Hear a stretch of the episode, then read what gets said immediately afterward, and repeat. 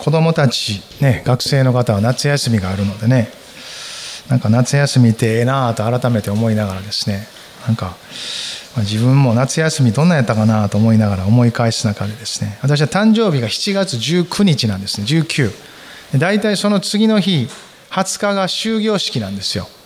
でその次の日21日から夏休みが始まるのでいつも夏休みの前はこう誕生日があって終業式があって夏休みっていうなんかこう3点セットでなんか得したような気分になって特別感がなんかあるんですね。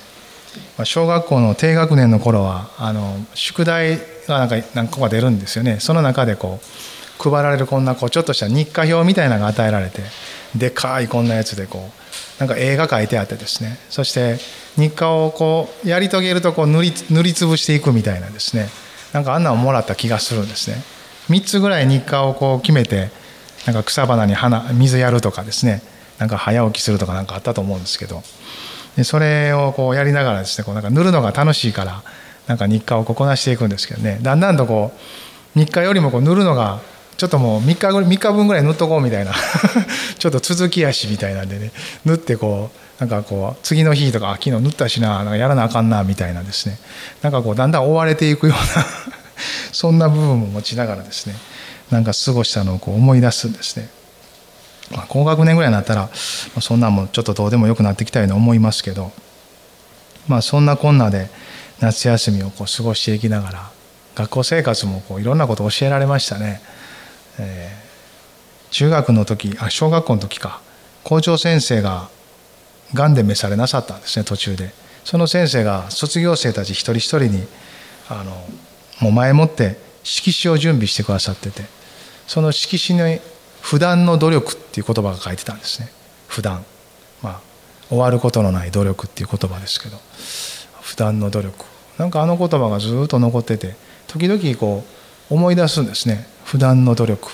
そやなって。努力することをやめたらあかんな。勤めてるかな。なんかその言葉がふっと響いてきた時に自分の中でなんとなく教えられる。あそうやな。普段の努力やな。あクリスチャンってねあんま努力って言わないですよね。でも努力して生きるんですよね人生って。恵みいただいていただいた恵みは私たちを健全な努力する人生へと導いていくんですよね。努力そのもの言葉内容は道徳ですけど聖書は道徳を中心にしては書かれてませんが神は道徳的な神様です。ですから本当の意味での愛と正義と清さに基づいた道徳をご自分と一緒に歩かれる者たちにも求められる方なんですね。その集大成が10回ですよ。10回は人が自分の努力だけで守るように与えられたものではもちろんありません。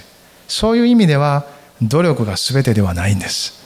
なぜなら神様の基準になんて人は生きれないんですよ。ですから恵みが必要なんですよね。その恵みをイエス様は与えてくださった。十字架で。私たちの努力不足分を全部背負ってくださって。不足に関わる全部を満たすために死をもって血を流し私たちが神と共にもう一度歩くことができるようにその中心的な罪神を神としない。自分だけで生きていこうとする人のこの自己中心という罪の現在をですね取り除いてくれたんです。ですから救われた人たちは神様に頼る人になっていくんです。だって頼れない頼らんと生きられへんようなことに気づくからです。そうでなかったらいつまでも神様に頼らずに自分の努力だけで生きていくんです。努力そのものは悪くないんですけど神様はそんなことを求めてないんですよね。ご自身に頼り全幅の信頼を持って生きることを望んでおられる。普段の努力という言葉は小学校の時に与えられましたけどいまだに残ってます。そしてそれを私はクリスチャンですから御言葉と御霊によって導かれた再解釈を持って普段の努力の中に生かされているなぁと感じてるんです。クリスチャンになるともう変わるもう一つのことは何のために生きてるんやろうという質問がですね何のために生かされてるんだろうに変わるんですよ。これ私の好きなクリスチャンアーティストの歌の歌詞でもあるんですけどね。生かされてるっていう実感。それは私たちの存在と人生の主体が自分から神様に移るからなんですよね。それまではもう自分が全てですよ。自分がやれへんかったら自分の人生誰がやってくれんのって話ですよね。でもいやクリスチャンになったらああ自分の人生って自分でどうにかするだけのことじゃないんかって。神様が固く握っていてくださるんだって知るんですよね。すごい人生を与えられてると思いませんか？この世の中で人は信じるってことをしないで生きている人は一人もいないんですよ。信じることと無関係の人は一人もいません。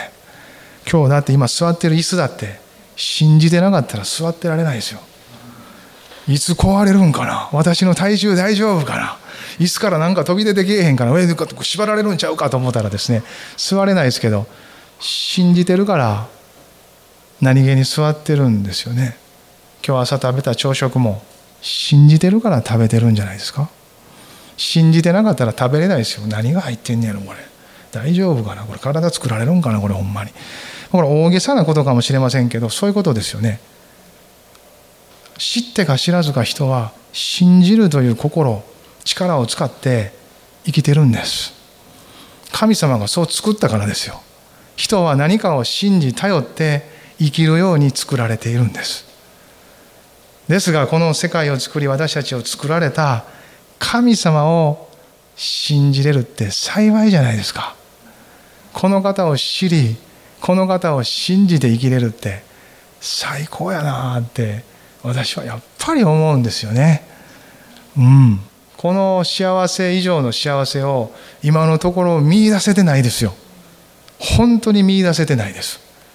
いろいろ試しましたけどやっぱり見いだされへんな。いろいろ見るけどうんあの人もどうやらそんなに幸せそうじゃないな。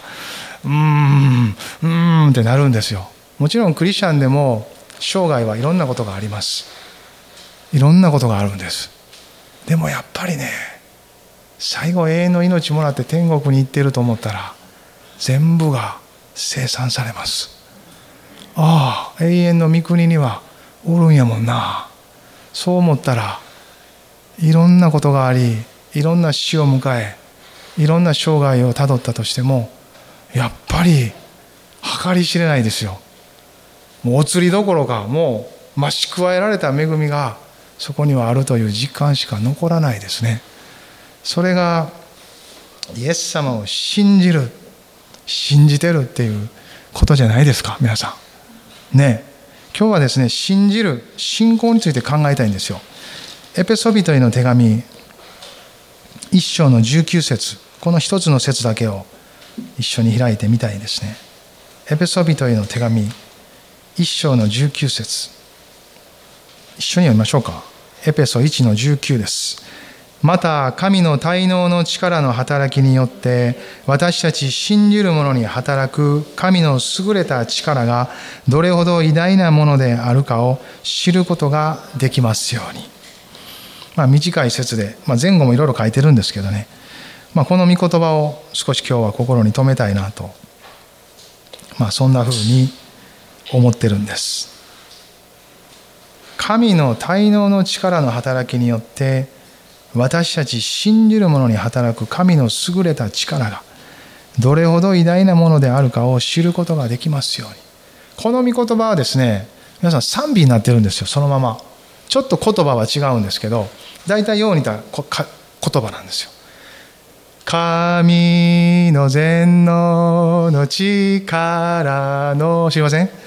働きによって御言葉見てください。そのままやから。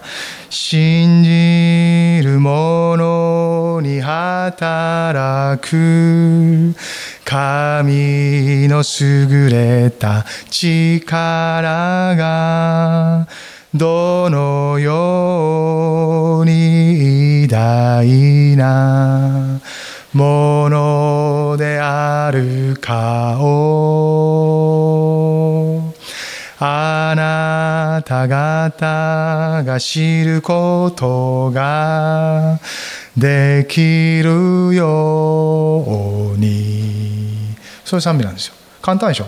スイングしながらこう神の全能の力のってこう働きによって信じる者に働く。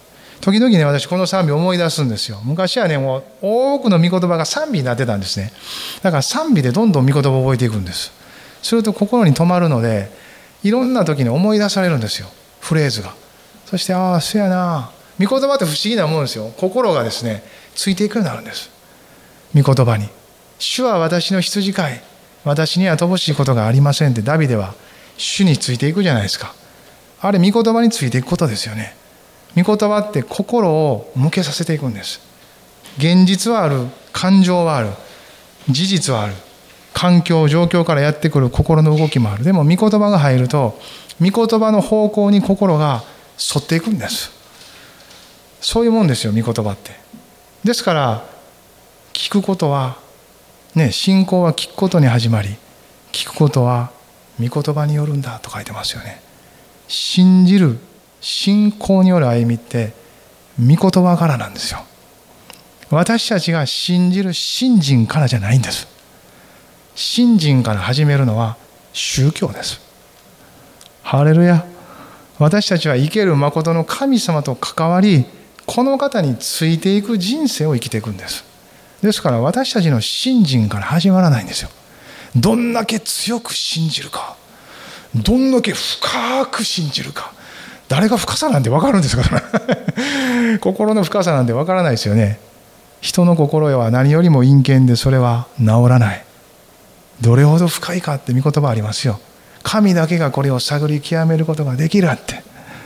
そしてその探り極める方の心に沿って取りなす方が御霊であるとも聖書に書いてますよ。信じるってこの方から始まるんです。御言葉から始まるということは神様から始まるということです。私から始めるのは信仰生活じゃないんです。今日はどれぐらい信じて一日生きようかな。どれぐらい御言葉をもう溜め込んでこの御言葉生きていこうかな従っていこうかなって始めるもんじゃないですよ。御言葉から始めるんです。ハレルヤ。神様から始めるんですよね。イワシの頭も信心からって言いますけどイワシの頭はどれだけ信じてもイワシの頭ですよ。ハレルヤ。こっちの方が科学的です。イワシの頭はイワシの頭ですよ。食べたら苦くて美味しいけどそれだけのものです。何の力もないです。そして信心ということがもたらすある程度の力はあるかもしれません。人間そのものに備えられた。でもそれとて人間を超えることはできません。でも聖書が言う信仰の世界とは私たちを超える存在である神様を信じることなんですよ。神様を信じる神様なんてねそんな1日2日で分かる方じゃないんですよ。全部分かったら信じる。これは詭弁です。一生かかっても分からないです。これは信じたくない信じる気がないということの言い訳です。全部分かることなんてないんですよ。だってクリスチャンだって全部分かってないんですよ。聖書を書いた人たちだって全部分かってないんですよ。いまだかつて神様を全部知った人なんていないんですよ。ただ人となられたキリスト。この方だけが唯一誠の神の全てを知っておられるんです。神であるけれども人になられ父なる神の心を持って地上に来てくださった。イエス・キリスト。この方だけが父の懐から来られたので父の懐の深さ。懐の温かさ懐の広さ懐の高さ全部知ってるんです。そして地上を歩きながらそれを表してくださった。ユダヤの地を歩き巡りながらガリラヤの湖のほとりを歩きながら南に下りエルサレム周辺今のエルサレムあの地域ですよね。ほとんど変わってないですよ。あの辺りを歩きながら行ったり来たりしながらその周辺のまた別の地域にも行きながらですね歩いてくださった3年半。そして最後に十字架で父の心の中心最も表したかった憐れみを十字架で表してくださった。全ての人の罪を背負うなんて誰の発想ですか？背負えるわけないし背負おうとも思わんし。大変なことですよね。神様はそういうことをしてくれたんですよ。普通は罪を犯せば罰するっていうのが通例です。しかし罰を免れさせるために罪をキリスト一人後に背負わせてくださった。身代わりに血を流し死なせ全ての罰を彼に浴びせた。それによって全ての信じる者たちが罰を免れ神の前にまっすぐに行くことができるように。その裁きを免れ永遠の御国に入ることができるようにしてくださった。なんという素晴らしい福音ですか。良い知らせメッセージでしょうか。それを信じる者が受け取るんだと言ったんですよね。イエス様は死なれたけど葬られ罪の全てが解決されたので罪の結果である死が戸口を開けてキリストを復活させたんです。死の力は完全に罪と共に打ち砕かれたんです。ですからもはや永遠に私たちを縛ることができないんですよ。しかし分からなかったらその永遠の死に向かって人の人生は歩いていくんです。それを食い止める方法はたった一つです。私は道であり真理であり命なのですとおっしゃられたイエス・キリストを信じて受け入れ罪許されて永遠の命を受け取ることです。命の書に名が記されるんです。永遠に刻まれるんです。旧約聖書ではもっとグロテスクな表現でその手に私たちの名を刻まれたと書いてますよ。消えない。永遠で完全な救いですからイエス・キリストを信じる者は救われるんです。信じる。そのようにして私たちも信じたんです。これから信じる人はそれを信じるんです。これは信じる人がいなかったら成り立たないことです。天地創造の技は信じる人がいようがいまいが神の摂理の力が働いてますので信じてる人がいなくてもやるんです。神の主権ですから。この世界を作ろうと思われた神の心がそのまま実現させられたんです。その作られた世界の中にあって人が救いを得ようと思ったらその時には信じるというその決断がいるんです。ここに書いてます。神の滞納の力の働きによって私たち信じる者に働く。なんですよ。信じるか信じないかどっちでもいいことじゃないんです。信じなかったら神の力が働かないんです。ハレルヤ。書いてますよね。信じる者に働く神の力がどれほど偉大なものであるかを知ることができますようになんですよ。そしてその力の大きさとは分かんないですよね。神の滞納の力の働きによって私たち信じる者に働く神の優れた力がどれほど偉大なものであるかをってパウロも書ききれてないんです。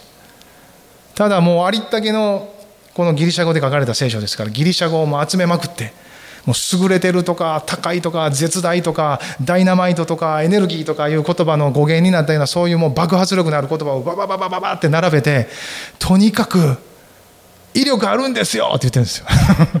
信じたらそこに働く神の力は絶大な威力があるんですよって。その神の力は働いてるんですよって。信じたらそれが働き出すんですと言ってるんです。それを知ってほしいって祈ってるんです。この諸教会に宛てた手紙の中でその力が働いていることを知ってほしいんだって言ってるんですね。パウロはこの神の滞納の力その働きの威力を知ってほしいと願ってるんです。私たちが何かするっていうのは2の次なんですよ。2の次です。2の次は何ですか？3です。3ということは1からどんどん離れていくんです。私たちがなすことすることは何をするんですか神様って言ってもうんまずは信じやってことなんですよ。ハレルヤ。最も嫌な言葉ですね。なんかしたいですね。なんかさせてください。神様やってないと。なんかもうあなたと関わってる気がしません。させてください。神様信じるだけなんて言わないで。一番嫌いな言葉ですそれ。なんか何もせんでみたいな感じ。嫌です。させてください。させてください。なんかもう心がムズムズして体もムズムズしてさせてください主よって。やらせてください。行いです。私は何かしたいんです。みたいなが出てくるのが人間性なんですね。でもここではそう書いてるんです。信じる者に働く神の力が焦点なんですよ。この滞納の全能の力が働いてるんです。これが働くんです。働き続けていくのであんたが何かすんじゃないねんって。私がするねんって言ってるんです。よ働くのは私ではなく神様なんですよこれ。働くのは私ではなく神様なんです。これどっかで聞いたフレーズじゃないですか皆さんもはや私ではなくキリストなんですよ一緒なんです聖書どこ開いてもそういうことなんですよもはや私ではなくキリスト、もはや私ではなく神様、もはや私ではなく御言葉、もはや私ではなく御霊、もはや私ではなく天なんですよ。あるんですよ。全部が。その神の働きが活発になるように自分を神と関わらせていくんです。私たちの助けいらんのですよ。あなんかもっと神の国栄えるために私もっと頑張らなあかんわみたいな。これ間違えてるんですこれ。考え方が。信じることから始めるんです。神の国はこんなんやから衰退すんねこんなんやから教会はあかんね って言うてるかどうか知りませんけど。もしそんな思いになってる時があったら考えてみましょう。ほんまかな？私が一生懸命頑張ってみんながなんか盛り立てたら教会は振るうんか？勢力を増すんか？そんな時代があったんか？歴史を調べてみてもいいですよね。人間が頑張ったらどうなるか？人間の勢力を高めたらどうなっていくか？ハレルヤーって感じになっていくと思います。主は私が間違えてました。すいません。ってなると思います。人間の勢力ではなく神の勢力なんですよ。神の力のこの威力と勢力が豊かに活発に満ち渡るように信じるんです。ハレルヤ。信じるんですよね。どうですか？ヨシュア。ヨシュアのごとく我もい我もいわってベースの人かっこいいけどね。わーっとこうなっていくヨシュアさん。エリコを陥落さす前ヨルダン川渡ってですね。彼もですねクリスチャンですよ。神様と一緒に渡ったんですよ。しゃあけどやることで頭いっぱいやったんですよ。どうやってエリコ陥落させよう？例の戦いやこれ。打ち破らなあかん。パキパキってなったけど。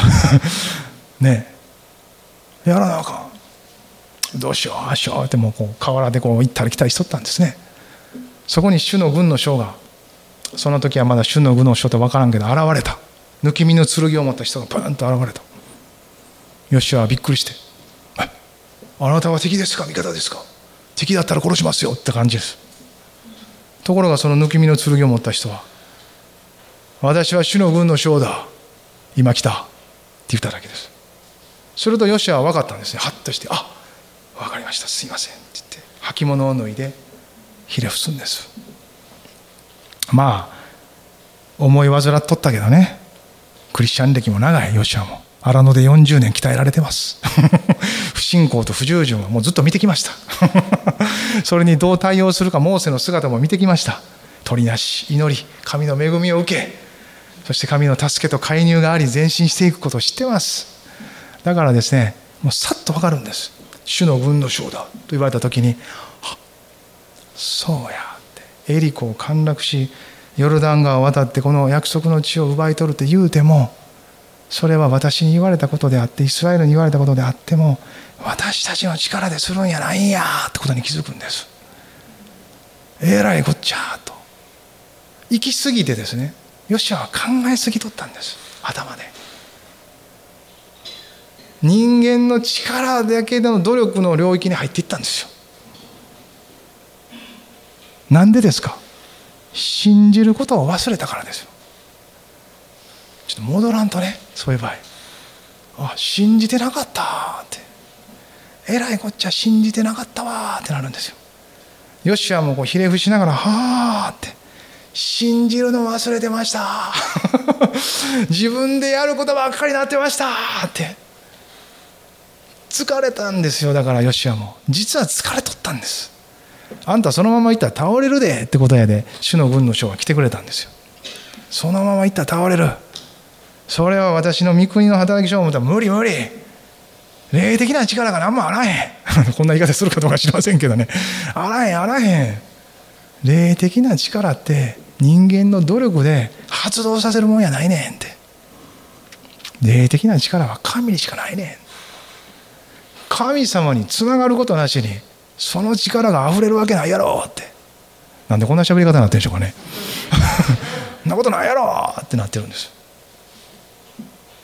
このからくりを知っていくんですよ。すると止まることやめること信じることスムーズになってきます。自分でやることばっかりなっとったらですね見えなくなるんです。やることで埋めていくから全部やることになってきます、ひょっとしたら御言葉読むこととかデボーションすることとか全部やることになっていくんですよ。やってるんですけど空白と空間がないんです。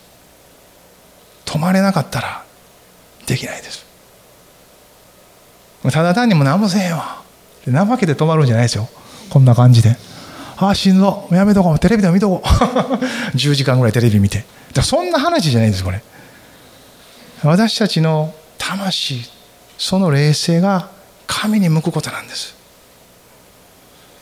神様から始めることなんですよ。私から始めるんじゃないんです。私からじゃないんです。神様から。神様から。なんです。今週はねこの御言葉から始めたらいいんです。なんか煮詰まったらこの御言葉見たらいいんです。そのために1週間の最初に与えられてるんです。歌にしたらいいんです。あの歌歌ってたら日常の中でも溢れてきますよ。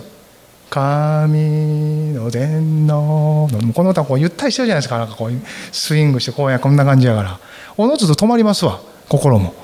神の全能のってなっていくんですよ。力の働きによってってね。歌い出すと心もついてくるし一瞬止まりますよ。止まった隙に神様が働き出すんです。信じてください。神様は働きたくて仕方がないんですよ。私たちがやりすぎるからなんですよ。やりすぎるんですよ。生活をやりすぎるんです。経済活動をやりすぎるんです。健康を良くしようとやりすぎるんです。もうなんかよりよくより良い人生快適によりよくっていうのもやりすぎるんですよ。どこまで行っても終わりがないですよ。心の中に昼買うてるみたいなもんですからもうくれろくれろもっとくれろってもう開くことがない動物の一つって信玄に書かれてあります。伝道者の書かなどっちかに書かれてますよね。開くことがないって。切りないって。どっかで切りつけたいんです自分で。あこれも切りないわやめとこうみたいな。そうできへんかったら歌うことです。神の全能の力の働きによってってね、まあ、その続きもありますけど。ね。歌うんです。歌い出すと止まります。心が向いていきます。そして神様から始めるっていうところに気づいたら立つんじゃないですか。神様から始めなあかんなって。気づか気づかされますやん。どう考えてもこの歌を歌いながら自分で頑張る人いません。よ神の全能の力の働きによってってもうあるんですよそれ。ね。信じる者に働く神の力がどれほど偉大なものであるかを「ああ主を知りたいです」って教えてくださいって。気づいたら祈ってると思いますよ。賛美から始まり祈りに向かい心はすっきりとあれもこれも主を考えてました。これもあれもせないとあかんと思ってました。全部やること横に並べてましたって。気づいたらいつも横に並べるんです私はって。圧倒されるんです。わこれもあれもこれもあれもやることいっぱいあるやんか。って。でも歌い出し祈り出したらですねこう縦に並べていかれますよ神様が。ババババって。あまずはこれか。なるほど。終わったらまずあ次これか。って一つ一つ丁寧に私たち以上のマネージャーみたいにタイムスケジュール取ってくれますよ。これクリスチャンの QT なんですよね。神様から始めて神様今日どうしましょうって。やること5万とあります。でもどっから行きましょうと。そして神様が導かれるところから始めていくんです。人生なんてやること終わらないですよね。生きてる限り5万とあります。でも神様優先したら何が起こるんですか？イエス様もはっきりおっしゃったじゃないですか。よく知ってる御言葉。これも歌になってますやん。神の国と神の義をまず求めなさい。いいですよね。これ別に献金の話じゃないですよね。与えられたものは全部まず神に捧げるんやという話だけの歌じゃないですよこれ。生活全般にわたって神の国とその義をまず第一に求めなさい。そっから始めなさいってことですこれ。そうしたら全てのものは添えて与えられるしあなたの1日の1週間の1ヶ月の1年のスケジュールは組まれていくって。神の導きの中で。そうしていくならば力が与えられる知恵が与えられる。必要に応じた全てを神が満たされるって言ってるんですよ。これらのものは全て添えて与えられますですから。神様についていったら。とことんそう書いてますよ。先ほどのダビデの支援もそうじゃないですか。主は私の羊飼い。私には乏しいことがありませんと言ったんですよ彼は。だって全部の供給は神から来るからですって。たとえ死の影の谷を歩くことがあっても私は災いを恐れません。あなたが私と共におられますからあなたの無知とあなたの杖それが私の慰めですって。いろんなところに慰め求めていかんでも神が慰めてくれるって。御言葉が慰めになるって。同じ信じてる兄弟姉妹教会があなたの慰めになるって。慰められたら心は力を得ますよ。慰め主なる精霊はあなたから離れませんよ。そして家族からも職場からもいろんなところに行ってもなおそこでも神の慰めがあなたを必要な限り満たしますよ。神を第一として歩くならですよ。これ信じるっていうことがあるんですよね。信じる、まあ、それまで条件やんかって言われたらもうそれまでですわ。信じるぐらいの力使いやってことですよ。そこまでへりくつ言うて信じろやっぱ信じなあかんねやんかって。いやそれぐらいは神様分かってんやったら信じましょうよもう。それぐらいの力使いましょう。なんぼもないことですよこれ。いや神様あなたに従います。あなたに委ねます。今日も導いてください。よろしくお願いします。ですやん信じるって。そういうことですやん。何もなんか高尚なこと信じろ言われてませんやん。今日も私を導いてくださる主が主と分かったらよろしくお願いしますですよね。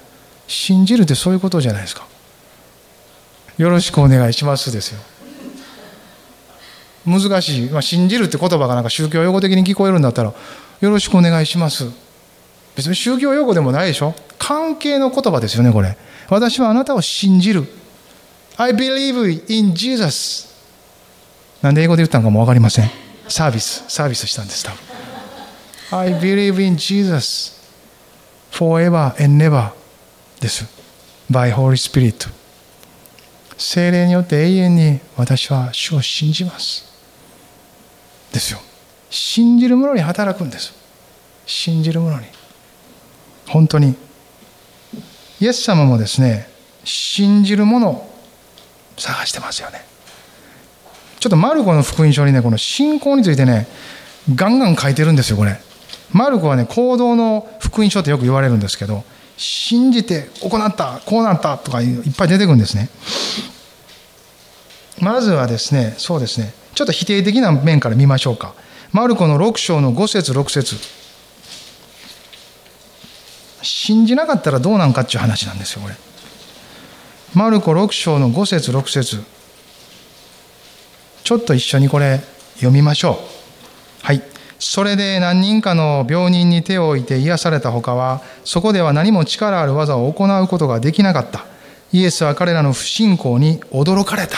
ここまでで結構です。イエスは彼らの不信仰に驚かれたって書いてますよ。あまりにも人々が信じてないからちょっとだけ人が癒されただけでも次の町に行ってしもうたってことなんですよこれ。ハレルヤ嫌ですよね。寂しい話ですよこれ。でもせっかくイエス様来てんのに耐えられなかったんですよ。みんな自分の力でやることで頭でいっぱいやったんですよ。だからイエス様がもう別にそっぽ向かれてあんま相手されんかった。これは誰のせいですか？イエス様のせいですか？わざわざ訪れたんですよ。不信仰って怖いでしょ？まあこれもいろんな箇所にこういうあります。でも同時に信じたっていうケースです。2章の最初はですね5節。2章の5節見ましょう。はい。では一緒に読みましょうか。イエスは彼らの信仰を見て中部の人に「来よあなたの罪は許された」と言われた。アメ彼らの信仰を見たって書いてます彼らって誰ですか？これ中部の人じゃないんですよこれ実は。周りの友達です。信仰です。信仰を見てって書いてますやんか。信仰って見れるんですか？見れますよね。信じてる通り人は行動するんですから。ハレルヤ。信じてる通り行動するんですよ。心のあるところ体もあるんですやっぱり。体のあるところ心もあるんですよね。ハレルヤ。信じてる。見たんです。イエス様ああ。そうか。そこまでして癒されたいか？よっしゃ。癒したんです。彼らはそこまでイエス様を信じたんですよ。イエス様やったらやってくれる。連れて行きさえすればなんとかなる。あの方に触ってもらいさえすればでも弥生でひっぺがしたんですよ。わあと下ろしていった。これ信仰以外の何者でもないですよ。後のこと恐れたら誰が弁償すんねんってなるじゃないですか誰が払うねんってことになるじゃないですか。いろんなことが予想されますけど全部もう飲み込んだんですよ。主を信じたから。もう他のことは置いとこう。信じたこの信仰に基づいた行動をしていこうってことなんですよ。ね。闇雲に信じてるだけじゃなくて信じた通りに行動するとはどういうことかということを考えてるんです。信じるかどうかをいつまでも考えないんですよ。信じた。イエス様できる。だとしたらどうするってそのどうするを考えたんです。信じてるように行動するとしたらイエス様にまで持っていこうとしたらどうするんやってことなんですよ。そこについて考えていくんです。そこに見たまま働かれながらそのどうするに応えていかれるんです。ハレルヤ。考える場所が変わったらえらいことになります。信じるかどうするか。信じへんかどうするか。そんなことに時間かけとったら何も進まないですよ。何かもう信じる要素が一つあって信じれるってなったら信じて次はその信じてるように生きるとしたらどう生きるんやってことについて考えていく。そこに確かな工夫とアイデアやサデッションや追い風が生まれていくんです。イエス様は彼らを見てよっしゃーって言ったじゃないですか。彼らはおそらくそんなに弁償額も大きくなかったと思いますよ。だってイエス様が是認したんですから。よしって言ったんですから。弟子たちがひょっとしたらこうね出したかもしれません。すみません。うちの師匠の関係でやったことですからうち払っときますってなったかもしれませんよね。何が起こるかわからないですよ。信仰によって行動していく時普通の常識とかも忘れたらあかんけどちょっと乗り越えさせていくんですよね。そして神様の論理でことを動かしていくんです。ハレルヤ。さあもう一箇所見てみましょうか。5の24同じマルコの5の24ん5の 24?34 5の34でした。すいません。一緒に読んでください。イエスは彼女に言われた。娘はあなたの信仰があなたを救ったのです。安心して生きなさい。苦しむことなく健やかでいなさい。ねえ。これどうですか？皆さんの中で。長地のあの患っていた女性ですよね。この方にも言われましたよ。あなたの信仰があなたを救ったんですって。もちろん神様の見業が救ったんですけど信じた信仰が接点になって信じる者に働く神の力が働いたんですよ。ハレルヤ。イエス様はめちゃくちゃ喜んでるでしょ？急いでたのに。え？誰が触りましたかって。イエス様だからねもう信じてる人探してるんですよ。上乾いてイエス様を求めてる人を探してるんです。だからちょっと触れただけでも分かるんです。えって力が流れていったのが。え？って誰ですか？今。触った。触りましたね。もうペテロとかはもう何も分かってへんからもうイエス様こんだけもうごちゃごちゃごちゃごちゃしてる中で誰が触ったかも何もみんな触ってますよみたいな感じですよ。みんなが触れとるんですもう私らも触られまくってますよって。そんなも誰か分かるわけないじゃないですかって感じなんですよ。でもイエス様は分かってるんです。内側から力が流れたのが分かったって。そしてしぶしぶ彼女が出てきてなかなか話したんです。ペテロは急いもう急いでんのにも。今から行くとこあるって呼ばれてんのにって。でこの後よ行ったところではもうことが終わっとったんですよ。だから時間切れストップで、まあ、もちろんその、まあ、後も蘇らせるんですけどだから言わんこっちゃないってペテロは思ったと思いますよ。あのあの女性がこんなもん時間食わすからやと思ったかもしれませんけどイエス様は止まったんですよ。私たちはイエス様止めていいんですね。イエス様なんかもう忙しそうやしなんか予定ありそうやしもう置いとこうじゃないんですよ。止まってくれるんですよ。私のために。信仰ってそういうことなんですよ。イエス様を止まらすぐらいの時にはですよ。これはいつもってことじゃないけど必要さなんですよ。群衆をかき分けてあの女性のがですねこ衣の裾をつかむってどういうことですか皆さん。衣の裾っていうのはここですよ。地面のスレスレのとこですよ。あのユダヤ人の男性が来てる。それを掴むってことはもう普通に走っとって掴むんじゃないですよこれ。こんな感じですよ地面を。ほんでもうこんな感じでもぎ取るあのバーゲンの時の人たちみたいですよ。これ私じゃないか。そんな感じでイエス様の衣に向かって一直線なんですよもう。彼女が見てるのはイエス様の衣の裾みさえも掴んだらなんですよ。もうラグビーのトライみたいな感じですよもう。わーっと言ってもううえーってこういう感じで。やっとこさ掴んだんですよね。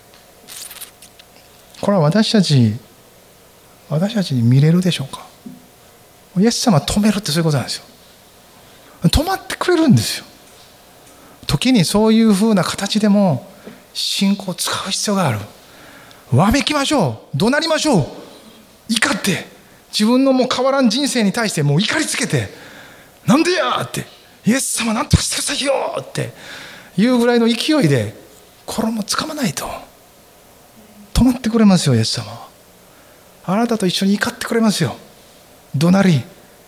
その嘆き全部引き受けたのが十字架ですから。そこに全部あるんですよ。全部ぶつけたらええじゃないですか。そしたらそこで命を受けるんですから。イエス様が全部引っかぶってくれたこと分かりますよ。こんな低欲ですね。適当に祝福されるような人生を与えられてるんじゃないですよ。向こうとしては命かけとるんですから。命かけて来てくれて命かけて死んでったんですから。そして神の力によってよみがえらされたんですよ。そのよみがえらせた一連の出来事ですよ。その後も天の栄光の座についたその一連の出来事を導いたのが私たちのうちに働く同じ神の力なんですよ。全能の力なんですよ。同じ力が働いて人は救われ救われた後も今もう現在ここでも同じ神の力がその信じる人の中に働くんです。信じたらいいじゃないですか。信じるとこから始めるっていうのはまっとうじゃないでしょうかこれ。ねえ。9章の23節も見ますか。もうこれ話してたらこう枚挙にいとまがないほどに出てきますけど9の23一緒に読みましょう。イエスは言われた。できるならと思うのですか。信じる者にはどんなことでもできるのです。アメもうこれもお父さんが息子さんがですねなんかこう悪い霊に取りつかれてるということですよね。で弟子たちに祈ったけどどうもうまいこといかんということでイエス様が山から降りてきたところでお弟子たちに頼んだけどちょっと難しかったんですよっていう。でもまあできますならばお願いしますみたいなことを言うんですね。まあお父さんとしては控えめに言ったんでしょう多分。もうこれ以上煩わしたら申し訳ないかなと思いながら「できますならば」って。イエス様もやら怒っちゃったよこれ「できるならと言うのか」と「信じる者にはどんなことでもできるんです」と。もうお父さんもびっくりしてですね。この後見てみましょうか。24節。するとすぐにその子の父親は叫んでいった「信じます。不信仰の私をお助けください」ハレルヤ。ほんまそうなんですよ。イエス様は別に怒ってるわけじゃないんですよ。不信仰から信仰に変えようとしてるんですよ。信じないものから信じるものに変えてくださるんですよ。なぜなら信じるものでないと神の力が働かんからですよ。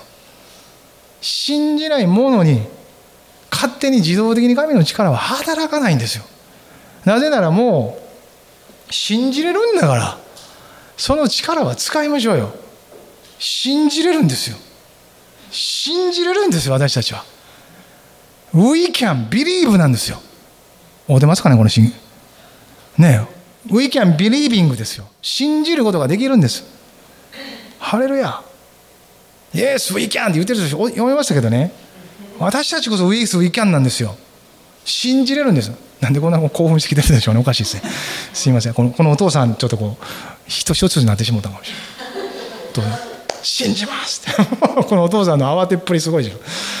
信じます。不信仰な私を許してください。ってこうでもこうパッとこう変わるじゃないですか。この信じてない自分に気づいたら信じたらいいんです。もう信じてない自分を嘆いてる暇があったら信じたらいいんです。信じてない自分にも気づいたらいつまでも信じてない自分のままでおらんとですね信じますって言って信じたらいいんです。信じたら神様が働くんですよ。神様が。信じましょう。神様の働きが力強くあらゆることにです。私たちが生活している日頃の歩みのいろんなもうあもうこれも信じてなかった。あれもこれもこれも信じたいのがいっぱいあると思いますよ探したら。あこれもいつの間にか自分からやな。これも自分から。これも自分から。これも信じるに程遠いなというものもあると思いますよ。誰でも探したら。一つ一つ信じていったら。信じたら。ですね。そうじゃないですか。私ねここでなんかこう御言葉ずっと見ながらねあのトマスがね十字架で復活されたイエス様を見見なかったじゃないですか。見なかった後弟子たちがぐちぐちに言うのを聞いても信じなかったじゃないですか。あの信じなかったトマスにねイエス様が言うセリフがあるじゃないですか。あれなんでこういうふうに言うてんのかなと思ってねちょっと考えてたんですよ。ヨハネのですね 20章です。20章の27節27節一緒に読んでください。それからトマスに言われた。あなたの指をここに当てて私の手を見なさい。手を伸ばして私の脇腹に入れなさい。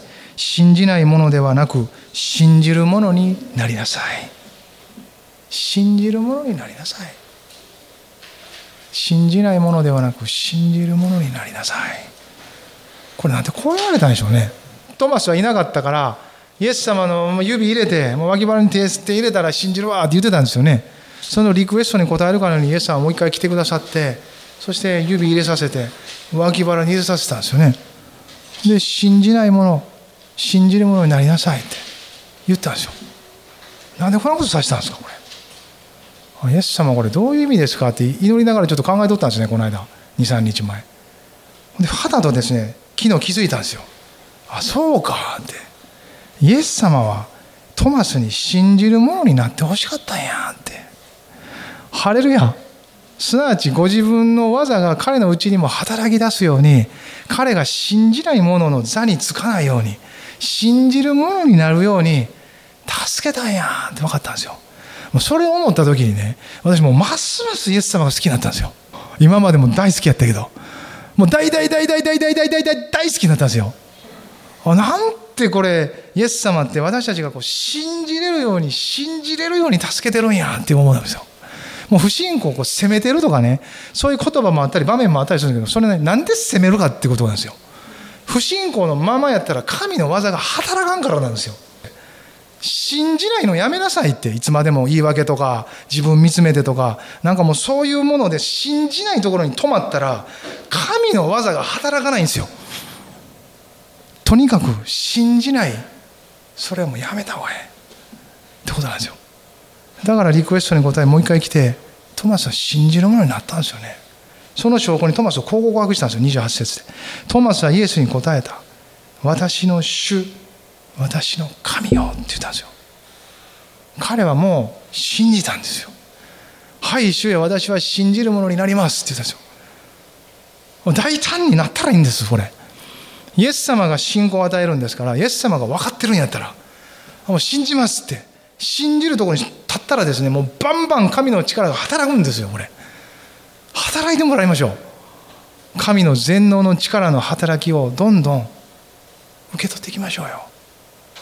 どうしてもこれでもメッセージする時はね信じるってことに力点を置いていくんですけどもうそういう問題じゃないんですよここで言ってることは。神の全能の力の働きがもうあるってことなんですよ。この働きをただ働いてもらうために信じるんです。信じるというところに立つんです。簡単なことですよ。自分でやるのやめたらいいんです。信じます。イエス様最初に信じた時皆さんはどうされたんですか？自分の人生に行き詰まってここから先はイエス様にやってもらおうと思ったんじゃないんですか？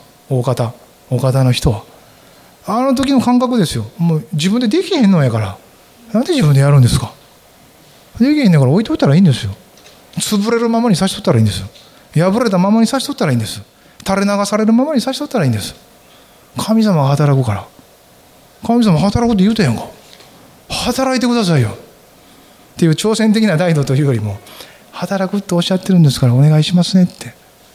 よろしくお願いします。なんですよ。神様が働いてきます。作っていくんです。作っていくんです。作っていくんですよ。それを信じれますか？あなたは自分の人生を信じれますか？神が最後まで作ってくれるって導いてくれるって立て上げてくれるってしっかりと天の御国において豊かな永遠をもたらしてくださると信じれますか？信じたらいいんですよ。信じて受け取ったらいいんです。そう信じれるならば受け取ってあとは神様が働くんです。働いたら欲求が与えられ志が与えられ信じた行いへと導かれていくんです。信じた人たちは皆行っていくんですよ。その人の人生でどういう人生を生きているかがその人が何を信じているかを表してるんです。信じていないことはできないですよ人は。あなたが信じているのはそれを信じてるんです。それがもし不信仰やったらやめたらいいんです。それが神様を信じるということならば続けたらいいんです。それだけのことです。神を信じる者には神の絶大な力が働くんですよ。もう一回このエペソビトへの手紙帰りましょう最後。エペソ1の19どれほど偉大なものであるかを知ることができるように。ねイエス様に働き私たちにも働いたこの力は今なお働き続けて私たちのうちにあるんですね。毎年ねこの夏になるとキャンプ教会生活の中でもキャンプ作りはいつもこのこういうとこ通っていくんですよ。ああ何もないなーって感じです。ミーティングしましょうかって呼びかけるけど自分の中にも何もないですよ。日付ぐらいですよ。大体この時期にできたらええなぐらいのことです。どんなキャンプなのかなっていつも思います。毎年のように。何にもないんですよ。別に去年から踏襲して作ることができますよ。でもそんなことしたところで恵まれないって分かってるんですよ。神様が働かれなかったら何もないんですよ。プログラムとかスケジュールでなんか適当に時間合わせて形合わせてやったところで何にもないんです。神の命の働きを見定めながらそれに従っていくことが信仰生活です。ですからキャンプ作る時もいつもそうですね。ああ師匠何もないですけどでもあなたはこのキャンプを開かれましたよねって。まずは神様に責任投げつけてからあなたはキャンプリーダーです。と言いながらですね始めていくんです。それと不思議とこうみんなで集まった中でですね誰かの口からテーマが飛び出し誰かの口から言葉が飛び出し一人一人が主を見上げたところから来るものがわーっとこう集められていくんですよ。ボツになることもいっぱいありますけどね出した言葉の中には。でもその中で神様の御心のものがこう残っていくんですよ。そんなふうにしながら作っていくのでどんどんどんどんですねこう作りながら神様との関係互いの関係教会が作られていくんです。キャンプはね子供たちのためだけのものではありません。一緒になって教会が作るので作っていく段で作られていくんです。もちろんそのミーティングにいなくても祈ってくださってます皆さんが。いつも分かってます。背後で祈りをバンバン感じながら祈ってくださってるんです。祈りも共にですね集まりながら作られてるんです。こういうことの中で信じるということから始まっていくんです。なんかすることじゃないんです。スケジュールやプログラムで表されていることでさえも信じることから始まるんです。神様がすることなんですから。大体教会っていうのはねトドのつまり人間から始まってないんですよこれ。120人が集まってたところに精霊が下って精霊様が始めたんですよ。もともとからして。だったら変えるところは精霊様なんですよ。神様のところに変えるべきなんです。私たちから始まってへんもんなって。この鹿島ゴスペルチャーチだってそうですよね。最初からみんな集まっとったわけじゃないんですよ。一人二人と集められながら立て上がってきたんですみんなどうやって集まってきたんか言ったら誰か何かしら導かれてきたんですけど不思議なもんです。神様ですよね。神様が働いてるんですよ。その全能の力が続けていろんなことの中に働いていきますね。信じたいですね。信じませんか？信じるもので神の前に出ませんか？もう信じるものになりましょう。立ち上がりましょう。祈りましょう。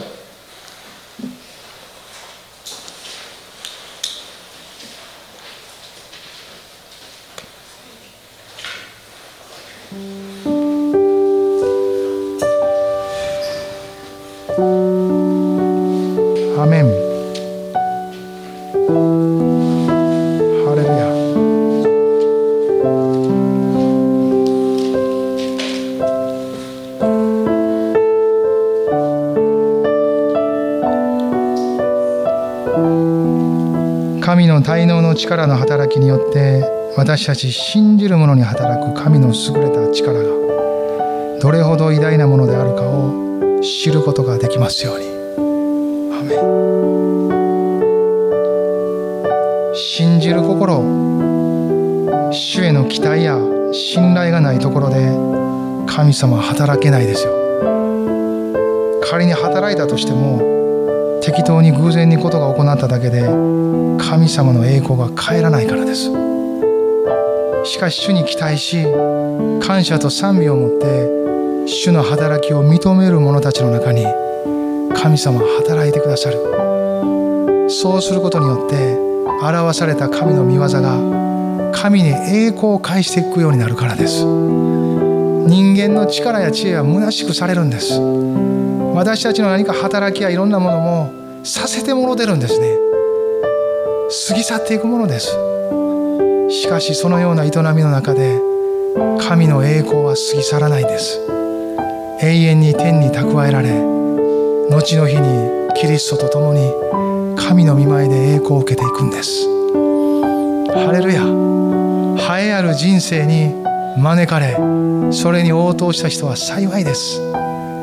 人生を浪費することなく神様がなされることのために目いっぱい用いることが用いていただくことができるからです。ハレルヤ。神様はそういう人生を送ってほしいと願ってるんですね。いつまでも不信仰に止まってほしいと願ってないんですね。信じて信じる者として歩いていってほしいんですよ。なぜなら信じる者がおったらそこにおるならば天の栄光と力がその人を通して表されるからです。その力はダイナマイトのような威力を持ったもの。ダイナマイトには導火線が必要です。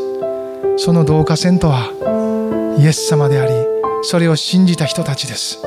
それがこの天地をつなぎ天の力を解放して地上で神様の御業を満たしていくんです。信じましょう。信じることから始めましょう。神様に始めていただきましょう。神様に働いていただきましょう。あなたが抱えている多くの何かあったとしてもそれらを今日今朝この時今神様から始めてもらうように信じましょう。ハレルヤ。大胆に信じる者として神の前に出てください。私は主よあなたを信じる者ですと。私は主よあなたを信じる者です。私は主よあなたを信じる者です。私は信じる者です主よ私たちは信じる者たちです。神を信じる者に神様あなたは豊かにその全能の御手を働かしてくださると信じます。ハレルヤハレルヤ。家庭においても信じましょうよ。あなたが一生懸命やってどうにもならなかったことでも神様がしてくださると信じましょうよ。そのためにあなたが用いられる時に素直に神様に用いられてください。忍耐すべき時に忍耐してください。寛容さを持って神の働きを待ってください。神様がなさる時大胆に語ってください。一瞬一瞬一足一投足一挙手一投足を神様に委ねてみてください。主から始まったことは神様が必ず成し遂げてくださいます。職場でも同じです。うまいこといかない人間関係や何かうまいこといかないいろんなこと。しんどいことを抱えきれないことを全部神様の前に神様から始めてもらいましょう。子育てにおいてもそうでしょう。親子関係も全部そうでしょう。親戚一同人との関係地域との関わり自分の中にある憂いどうしようもない怒り許せないことあらゆる抱え込んだ内面のあらゆる事柄においても神様の前に出すことができる。そして神様から始めてもらうんです。信じる者には救いの力が許す力が働きます。神様の天よりの注ぐ力が働き恵みが豊かに満たされていきます。ハレルヤハレルヤ。イエス様変えられないといけないのに変わりきれない自分というものもそのまま差し出したらいいんです。神様から始めてもらいましょう。全く変わっていかないような生活習慣やいろんなことも主の前に主に働いてもらいましょう。もっと神様に期待して可能性を神様に見てください。神にはできるんです。何でもできる方ですが自動的には何でもしません。信じる者に働いていくんです。何でもできる方です。だから信じてください。信じた者に働いていきますから。ハレルヤ。ハレルヤ。ハレルヤ。ハレルヤハレルヤ御言葉に聞き従いましょう。信じる者に神は働いていかれるんですから信じましょう。これをはしょって神は何でもできるんだったら何でもしてくださいじゃないんです。あなたが信じるという一つの決断と献身を持って神の前にあなたを捧げるんです。ハレルヤ捧げるとは何か大げさなことではありません。あなたが自分の営みを止めて神を信じることです。神が働きやすいようにあなたを明け渡すことです。ハレルヤ。ハレルヤ。ハレルヤ。神様は硬い岩のような頑固さも砕いてくれますよ。トマスのような疑い深い人も信じる者に変えられたんです。いろんな事柄の中にあるその人を神様は扱うことのベテランです。十字架が扱えない人はいません。信じましょう。自分のことも周りの人たちのことも関わる人たちのことを取りなす時にも信じて始めるんです。ハレルヤハレルヤ。ハレルヤハレルヤ。ハレルヤハレルヤ。